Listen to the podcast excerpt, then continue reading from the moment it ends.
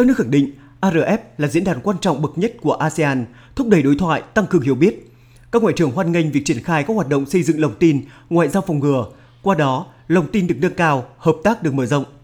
Các nước nhất trí sẽ ưu tiên hợp tác trong các lĩnh vực cứu trợ thảm họa, chống khủng bố, tội phạm xuyên quốc gia, an ninh biển, hợp tác quốc phòng, gìn giữ hòa bình, chống phổ biến vũ khí hạt nhân và giải trừ quân bị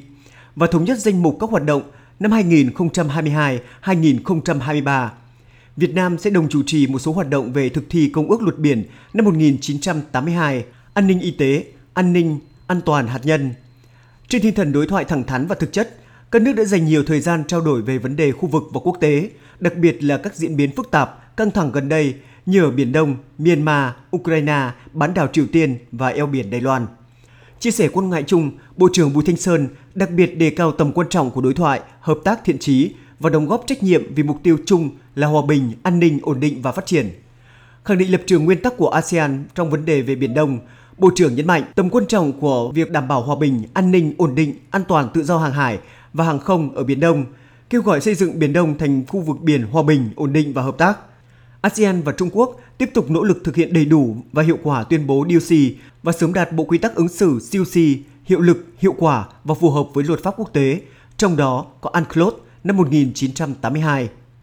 Trước những diễn biến vừa qua trong khu vực, Bộ trưởng nhắc lại lập trường của ASEAN và Việt Nam, kêu gọi các bên kiềm chế, tránh làm phức tạp tình hình, giải quyết bất đồng, tranh chấp bằng các biện pháp hòa bình, tuân thủ luật pháp quốc tế, hiến trương Liên Hợp Quốc và Hiệp ước thân thiện, hợp tác ở Đông Á. Bộ trưởng cũng cho biết, ASEAN sẽ duy trì can dự với Myanmar, thúc đẩy thực hiện đồng thuận 5 điểm của lãnh đạo ASEAN vì lợi ích của người dân Myanmar và vì hòa bình, ổn định, phát triển ở khu vực.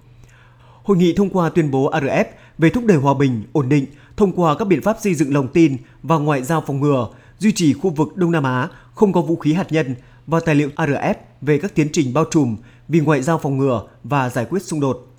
Diễn đàn ARF lần thứ 29 là hoạt động cuối cùng khép lại tuần làm việc khẩn trương, bận rộn của Bộ trưởng Ngoại giao các nước ASEAN và đối tác trong khuôn khổ AMM lần thứ 55 và các hội nghị liên quan diễn ra tại thủ đô Phnom Penh, Vương quốc Campuchia.